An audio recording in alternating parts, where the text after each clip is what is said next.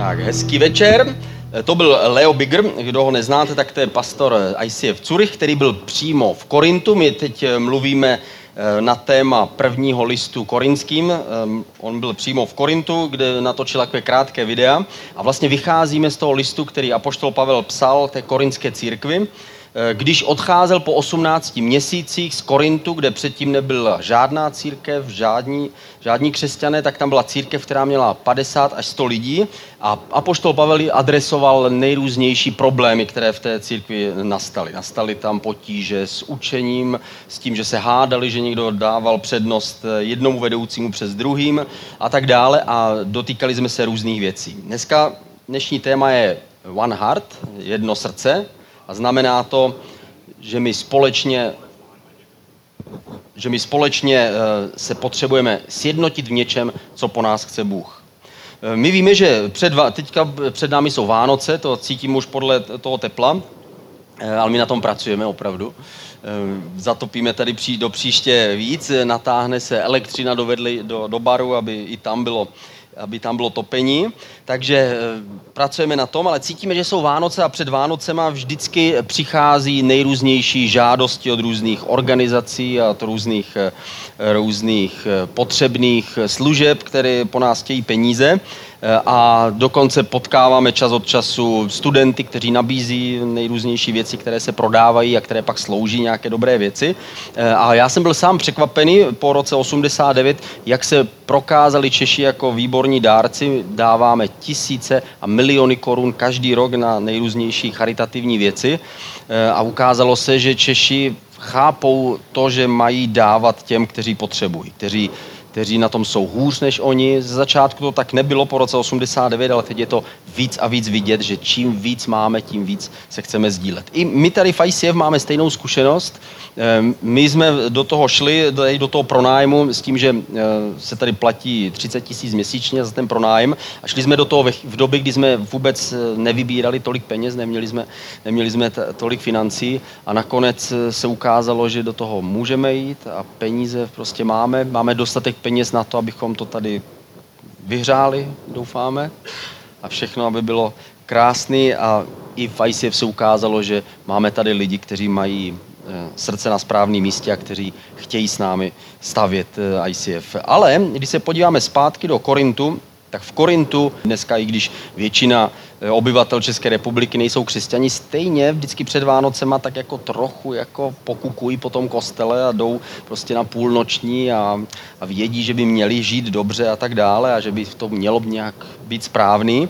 Ale v Korintu nic takového nebylo, žádná taková tradice přes staletí, která by na ně, na ně stínila eh, a měli s tím problém. Sdílení se bohatými s chudými nemělo takový základ jako dneska v naší společnosti. Bohatí neradi se sdíleli s chudými, Eh, a když přišel apoštol Pavel a začal kázat, kázat evangelium, tak se obrátilo nejprve pár lidí, pak jich bylo 10, 15, pak jich bylo 20, nakonec jich bylo 50, možná až 100 nakonec.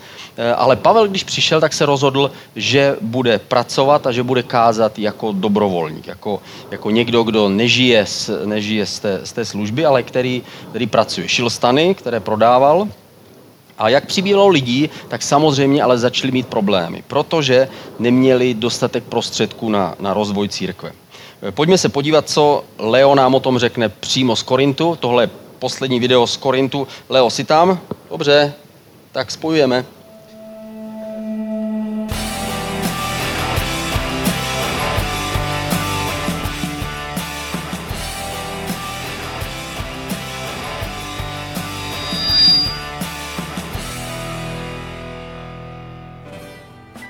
The city of Corinth is such a gorgeous and beautiful city. You know why? It's between two oceans and the sun is almost shining every day.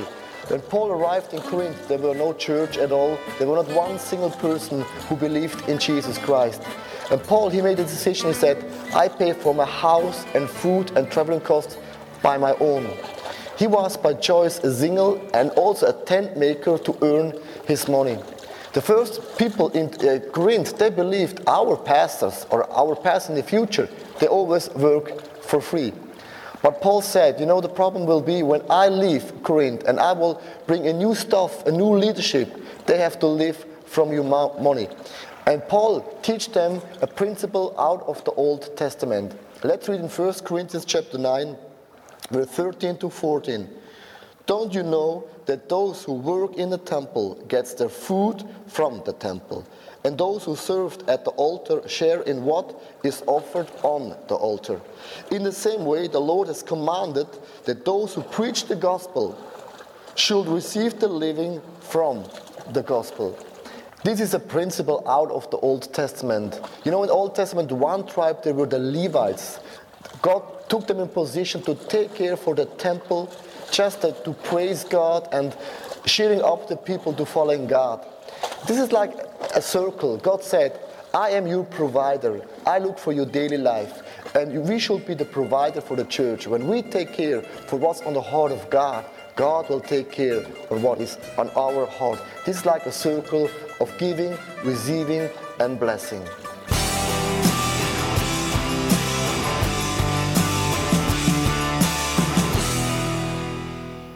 Díky Leo, zdravíme, zdravíme do Korintu, že už chápete, proč apoštol Pavel přišel eh, do Korintu eh, a ne do Brna, protože v Korintu neustále svítí slunce a je teplo.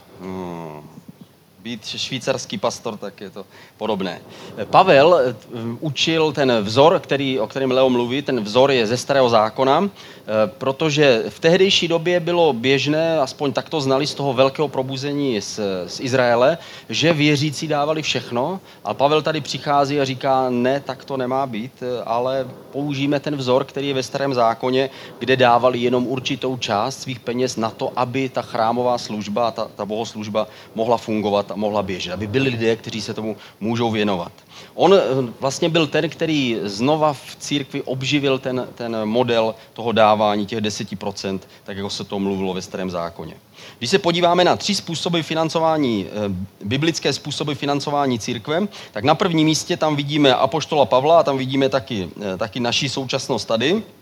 Na prvním místě je to dobrovolnictví. To znamená, na začátku je to nejlepší způsob, když není nikdo závislý na církvi a na, na sbírkách, které, které se sbírají. Stejně jako Apoštol Pavel. Apoštol Pavel začal kázat, začal organizovat církev, ale všechno, co dělal, tak si platil ze svého. Tak jako to děláme teď my. Nikdo z nás není placený. Když Renata říkala, pojďme zatleskat dobrovolníkům a děkujeme jim, tak my všichni jsme si tleskali, protože my všichni jsme dobrovolníci a my všichni zároveň pomáháme a zároveň dáváme, stejně jako Apoštol Pavel. Ten zároveň pracoval a zároveň mluvil a zároveň dával taky. On sám se podílel na tom, na tom financování té církve, stejně jako to děláme my všichni, my, včetně mě. Na začátku je to ten nejlepší model. Když je církev malá, jako malé miminko, tak každá zátěž může být příliš moc těžká, příliš moc velká. Takže je nejlepší, abychom udělali všechno pro to, aby dítě mohlo růst, aby církev mohla sílit. Druhý model nebo způsob financování církve, ten právě známe z Jeruzaléma, ten se jmenuje takzvaný all-in model. Kdo z vás hrajete pokr, tak eh, víte, že teď zrovna byl v Rozvadově velký, velký turnaj pokrový, eh, jeden z největších eh, v Evropě a vítěz vyhrál 22 milionů korun. A já jsem zrovna se teď nedodíval na ten turnaj, že nevím, kdo z těch dvou to vyhrál. A sázím všechno, co mám, všechny žetony, které mám, sázím teď na, tu, na tyhle karty. A tohle byl přesně ten, ten model, který použili věřící v Jeruzalémě. V Jeruzalémě došlo k obrovskému nadšení, když se zjistilo, že Ježíš stal z mrtvých. Bylo to něco, co nikdo nečekal a najednou se prokázalo, že to tak je. Lidé byli nadpřirozeně naplňováni duchem svatým, hořeli ohněm, kteří všichni viděli v Jeruzalémě. Takže v Jeruzalémě z toho vzniklo obrovské hnutí, během pár dnů věřilo několik tisíc lidí, kteří byli pokřtěni a tihle lidi byli tak nadšení a tak zapálení pro věc, že se rozhodli, že dají všechno. Takže dali svoje peníze, prodávali svoje domy, prodávali svoje pole a dávali to všechno na jednu hromadu, stejně jako v kdysi dávno Husiti, Eh, a potom přišla doba, kdy toho všichni vylitovali. Protože ze začátku to bylo úžasné nadšení, úžasná věc, že teda ehm, všechno, co mám, tak dám a vši- někdo z toho bude mít teď dobro, ale najednou všechny peníze byly po nějaké době pryč a ti, kteří měli majetky, už neměli co dávat, byli už taky chudí. A celá jeruzalémská církev tak schudla, že potom mnoho let museli ostatní církve dělat sbírky na jeruzalemskou církev. Čteme to třeba v druhém listě korinským, když dělají sbírku do Jeruzaléma, protože jeruzalemská církev byla velmi, velmi chudá. Takže se prokázalo, že to není udržitelný způsob a udržitelný model. Ve skutcích apoštolů čteme ve druhé kapitole, 44. verš, všichni věřící byli pospolu a měli všechno společné. Prostě ten komunistický sen prostě se uskutečnil mezi těmi nadšenými prostě věřícími, kteří mezi nimi se děli zázraky. Prostě lidi tam vstávali z mrtvých. Takže oni říkali, Ježíš přijde každou chvíli. Oni věřili, že Ježíš přijde. Dívejte se, jak dlouho čekali. Ještě my, my říkáme, že přijde brzo. A oni si mysleli, že přijde příští rok nebo za dva roky, že už ani nemusí splácet hypotéky. A najednou došlo k tomu, že mezi to vstoupilo ještě celé pohanství. Všichni, všechny národy vlastně měli slyšet ještě evangelium, což si úplně neuvědomili. Všichni věřící měli všechno společné, ale nebyl to ten správný model. S tím správným modelem přišel potom apoštol Pavel, nebo jeden z, jeden z nich, a to jsou desátky. To je ten třetí, eh, třetí způsob, eh, ten biblický způsob financování církve. Je to dlouhodobé, je to zdravé a je to spravedlivé. Ten, kdo má hodně, dává poměrnou část, ten, kdo má málo, dává taky poměrnou část. Ten, kdo má málo, nemusí dát všechno a ten, kdo má hodně, nemusí dát polovinu, ale každý dává stejnou část, stejně odměřené. Každého to stejně bolí a každýho to stejně, stejně povzbuzuje k následování Boha. Je to něco, z čeho nikdo se nevyčerpá, nikdo neschudne, ale když to dáme dohromady, můžeme z toho zatopit, zateplit, vyzdobit, koupit křesla a dělat všechny ty věci proto, abychom pozvali někoho dalšího, jehož srdce se možná otevře pro Ježíše a on bude věčně zachráněn a my pochopíme, že to je to nejkrásnější a nejdůležitější. Slabinou tady toho, tady toho modelu, který přinesl apoštol Pavel, a těch desátku je to, že je ze starého zákona a je tolik spojený se zákonem, že má vždycky tendenci stát se zákonem i v novém zákonu, i v, i v, v té novozákonní době, i v církvi. Může se stávat dokonce nástrojem kontroly. Já jsem slyšel o církvi, kde dokonce kontrolovali, jestli lidé to dávají nebo nedávají, jako ve středověku, když prostě lidi měli dávat prostě desátky. A to je, to je samozřejmě slabina, které, na kterou si musíme dát pozor a musíme se jít vyhnout. My to praktikujeme, ale není to zákon, je to model a je to způsob, jak můžeme fungovat. Jak vlastně my jako společenství, my jako věřící, můžeme dát dohromady něco, co by mohlo přinést evangelium zase o krok, o krok dál. Jak můžeme pomoct bohoslužbě, jak můžeme pomoct šíření, šíření víry.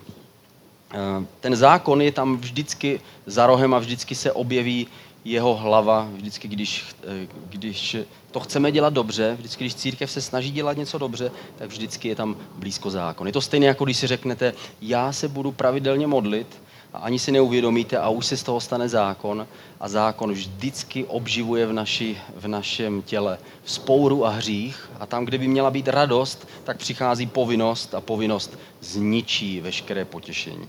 Takže nakonec se odvracíme od té věci, jako by byla špatná. Ta stejná věc se může stát eh, s desátky nebo s tou desetinou, kterou člověk eh, má dávat.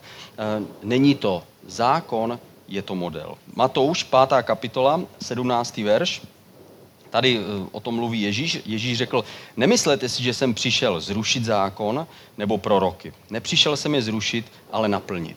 On samozřejmě ji naplňuje svojí obětí a svým životem, ale znamená taky, že dává novou náplň a novou, nový smysl.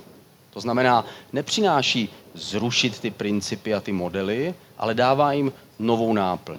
Takhle k tomu přistupoval apoštol Pavel a vzal ten model ze starého zákona a použil ho jako způsob fungování pro novozákonní církev. My nedáváme proto, abychom se zalíbili Bohu, dáváme proto, protože se Bohu líbíme. Není to tak, že, eh, že když se člověk bude stěhovat a, a bude čtyři měsíce bez církve a teď si bude říkat, takže čtyři měsíce mi Bůh prostě stáhne, protože kde mám dávat desátky, já nemůžu nikde dát desátky.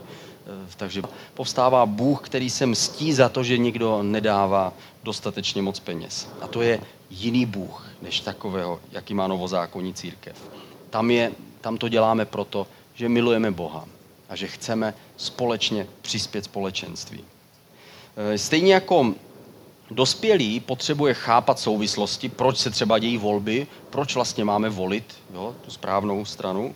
Komunistickou, nebo do, dosaďte si, koho chcete, to je obtí, obtížný mluvit o politice teďka mezi křesťany, už to není tak jasný jako dřív, koho volit, teď už každý křesťan volí někoho jiného, eh, ale jako dospělí musíme chápat, proč vlastně volby jsou, k čemu slouží. Ale dítě to nechápe. Malé dítě poslouchá, protože mu to řekneme. Pro něho celý svět je ze začátku jako jedno velké tajemství, eh, ve kterém se orientuje podle zákazů, které mu dávají jeho rodiče. To nedělej, to nesmíš dělat. Je to jako, jako můj syn Jáchym, když tady je na fotce, když jí jahodový kompot, kdysi dávno, když mu bylo, kolik mu bylo rok, nebo já nevím kolik, nebo dva, nebo pět, nebo...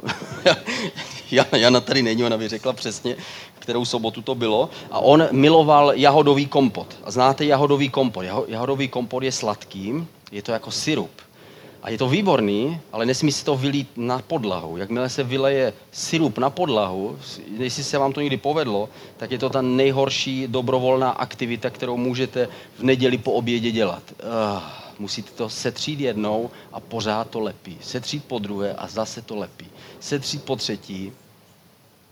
Mně už to nelepí, ale přijde Jana a řekne, lepí to. Takže po čtvrtý a takže říkáme, takže říkáme Jáchymovi, Jáchyme, nesmíš to rozlít. Ale v jeho mysli je to jako, jako příkaz z jiného světa, jako nesmím rozlít kompot. Aha, tak jo, tak bojí se mé ruky, bojí se mé autority, nechce rozlít kompot, ale teprve až vyroste, tak pochopí souvislost. Nedávno Jáchym rozlil syrup a řekl jsem Jáchyme, tak víš co, tak teď si vezmeš hadr a utřeš to z podlahy. Utřel to jednou, lepilo to dál, setřel to po druhé, lepilo to dál, setřel to po třetí. Jemu už to nelepilo, ale mě to lepilo. A řekl jsem mu, Jáchyme, to je otrava, že, když rozleješ sirup. Jo, to je hrozný. Přesně tak. A právě proto, to je důvod toho, za, toho, toho příkazu, nerozlí kompot nebo sirup. On řekl, aha, tak proto. Teď mu to seplo, protože to je tak odporný to umývat znova a znova. Nemůžeme celý život prožít jenom s tím, že děláme věci, protože jsou přikázány. Prostě Bůh přikázal to, že máme dávat desetinu, takže dávám desetinu, protože kdo ví, co by se stalo, kdybych to neudělal. Kdo ví, jestli bych třeba neumřeli všichni králíci, nebo prostě něco. Nemůžeme ale jenom slepě poslouchat, musí přijít chvíle, kdy dospějeme a pochopíme ten smysl. Smysl těch desátků je jednoduchý. Když každý z nás dáme trochu, kousek, tak nezemřeme, ale když to dáme na jednu hromádku, tak ta hromádka bude celkem velká, když nás bude 50, 100. A z té hromádky můžeme udělat mnoho dobrých věcí. Můžeme pomoct mnoha lidem. A právě to je ten důvod, proč to vlastně dáváme a proč to je. Není to z nějakého vesmírného příkazu, který, který se nám vymstí, když ho porušíme, ale je to důvod a smysl a princip, který v sobě skrývá. Bůh chce, abychom věděli, proč to děláme. Nemáme být neustále děti, které se bojí zákona, ale máme být ti, kteří pochopili, co je vlastně ten smysl. A ten smysl není poslušnost vůči Bohu samotná, ale ten smysl je, že můžeme společně pomoct lidem, kteří Boha ještě neznají. Peníze samozřejmě můžou být problém v církvi ve chvíli, kdy se na ně příliš moc zaměříme na cokoliv, co není přímo v centru evangelia, když se příliš moc církev zaměří, tak se to stává příkazem a zákazem a stává se to nakonec náboženskou praxí, která nutí člověka něco dělat a postrádá mu to význam. A lidé potom dělají věci, které musí nebo se obávají nebo mají takový tajuplný mystický strach a radši to dělají, i když neví přesně proč a zapomínají, že to je možná jenom model a způsob. Takže pokud některý měsíc zapomeneme dát desátky nebo nedáme desátky, svět se nezboří, Bůh nás nezabije, Bůh nás pořád bude milovat, protože nás miloval vždycky a vždycky bude. A Bůh si přeje, abychom byli svobodní. Tak jako je to napsáno v 2. Korinským, kde je napsáno, když dáváte, dávejte to z radosti, dávejte to z upřímné srdce, dávejte to tak, že chcete fakt těm jeruzalémským křesťanům, co se vydali ze všeho pomoct. Je to podobné, eh, jako když se domluvíme, zrovna včera jsme měli první takové, takové setkání, měli jsme kurz pro vedoucí small group, takové ty, ty skupiny, které budeme mít v ICF eh, a mluvili jsme tam o tom, eh, jakým způsobem to může fungovat. Že vlastně se domluvíme, bude nás třeba šest nebo osm lidí a domluvíme se, že my všichni se občas vystřídáme a budeme vařit. Jo? Nebo, nebo si teda dáme peníze a vždycky jedno, jeden týden koupí někdo občerstvení, nebo podle toho, jak se domluvíme. A představte si, co se stane, když nás bude sedm a šest lidí teda bude vařit a pak přijde na řadu ten sedmý a ten řekne, já jsem si to rozmyslel. Hm, tak dobře, tak tak ne, tak jeden týden to zvládneme, pak přijde znova na něho řada po sedmi týdnech a on znova řeká, jdi. Není to tak, že by porušil nějaký vesmírný zákon, ale znamená to samozřejmě, by to bylo lepší, kdyby my v tom společenství jsme táhli za jeden pro vás, abychom byli jedno srdce. Ale začíná to ne zákonem, ale začíná to tím, co chceme vlastně udělat. V 1. Korinským ve 14. kapitole 20. verši je napsáno, bratři, Přestaňte myslet jako malé děti, které mají nad sebou ten zákon. Pokud jde o zlo, buďte jako nemluvňata, myšlením však buďte dospělí. Buďme dospělí, nehledejme zákon, hledejme to podstatné. To podstatné je, krásně o tom mluvil, než když jsme e, začínali, tak jsme se, tak jsme tady společně modlili.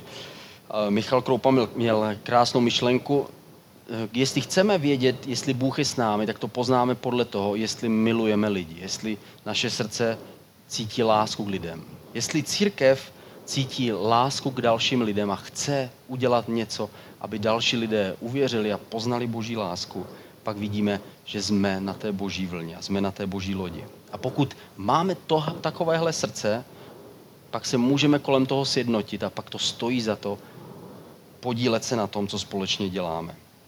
Čím skončím, jsou tři evangelia financí, eh, tak jak jsem to, jak jsem to četl. První, první extrém je eh, evangelium financí prosperity, kdy pastor je eh, přeplacená hvězda. Já jsem slyšel o jednom člověku, který řekl, spravedlivé je to tak, aby když lidé dávají desátky, tak vzal se rozpočet církve a desetina prostě připadla mě jako kazateli. Ovšem, byl to, byl to kazatel v Londýně a v té církvi bylo tisíce nebo stovky lidí a ten plat byl tak velký, že si mohl koupit každý měsíc nové auto. Až o tom začali psát noviny a nepsali noviny o tom, že Ježíš Kristus vstal z mrtvých a, pos, a tak, tak se jim posmívali, ale začali psát o věcech, které neměli tolik co společného s evangeliem. Začali psát o tom, že je tam někdo, kdo možná přehání svoji lásku k penězím. Eh, naopak může být evangelium chudoby, kdy naopak zase, zase věřící řeknou, o, budeme, nebudeme dávat nic, budeme, necháme se platit státem, ať nám stát dá peníze. A když někdo bude kázat, tak eh, nebudeme ho platit vůbec. Nebudeme, nebudeme platit, dáme mu to nejméně. Oni říkají, eh, co pak v církvi může někdo vydělávat stejně jako venku v žádném případě. A poslední evangelium je evangelium normálnosti a štědrosti. To znamená, že to je o pochopení souvislostí. Takže my rozumíme tomu, že když máme společnou hromádku, můžeme s ní plánovat. Třeba my bychom chtěli postavit eh, místnost pro děti, eh, tam vzadu v té, v té části, eh, v rohu za barem a chtěli bychom, aby děti to měly krásně teplé ze spoda, aby tam měli krásný koberec, ideální, kdyby tam měli skákací hrad, nebo kdyby tam měli mm, prolízačky, houpačky, slony, prostě cokoliv, co bychom chtěli svým dětem dát a co bychom chtěli, aby, aby tam děti měli a chtěli bychom tohle pro ně udělat. Proto, aby každý, kdo má malé děti, aby řekl, jo, pojďme tam, protože tam se dětem líbí a my můžeme slyšet slovo. A když někdo je daleko od Boha, tehdy my jsme zavázaní udělat něco pro to. My máme teď před sebou dvě akce, které v prosinci budeme dělat. A já bych chtěl, aby jsme teď se nad nimi zamysleli. První je v 5. prosince. Budeme tady mít koncert americké eh, kapely Divine Attraction. A my bychom chtěli sem pozvat svoje známy a lidi, pro který to možná je. Zkus přemýšlet o tom, pro koho by to mohlo být. Možná, že tě napadne někdo, kdo je mladý a kdo je to ta správná akce pro něj. Další akci máme 16. prosince, to je Gospel Night, budeme tady mít eh, Gospel Choir a budem, potom já budu kázat a budeme tady mít krásný vánoční, budeme mít vánoční výzdobu, teplo, prostě grok, nebo já nevím co, svařák. A budeme chtít zvát svoje známí a budeme chtít, aby před Vánocem, když je ta atmosféra, když oni otevírají svoje srdce, aby mohli přijít na místo, kdy skutečně, skutečně Ježíš je vyvýšený. A budeme se modlit, aby Ježíš se s nimi setkal. Ale my nevíme, jestli, jestli přijdou. A já bych chtěl, aby jsme se teď za ně modlili. Zkusme přemýšlet nad, nad lidma, který bychom chtěli přivést. Který teď zrovna milujeme. Jestli jsme jedno srdce, tak jsme jedno srdce v tom, že chceme, aby boží láska přišla k ním. Zkusme teď na ně myslet a pojďme se teď modlit za to, aby když je pozveme, aby boží ruka je přivedla sem. Bože, tak my se teď modlíme za tyhle dvě akce, které neděláme pro sebe, ale modlíme se za ty lidi, který bychom tam chtěli pozvat. Ježíši. Ty víš, že my jsme slabí a nedokonalí a ty jsi duch svatý, ty jsi ten stvořitel, ty jsi ten, který vidí všechno od začátku až do konce o každém jednotlivci. Tak tě prosíme teď za ty lidi, které chceme poz, pozvat.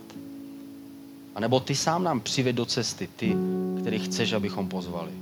Dej nám ty správné slova a dej tomu tu správnou, prosíme, ať neodejdou stejně, ale ať se jich dotkne tvoje láska.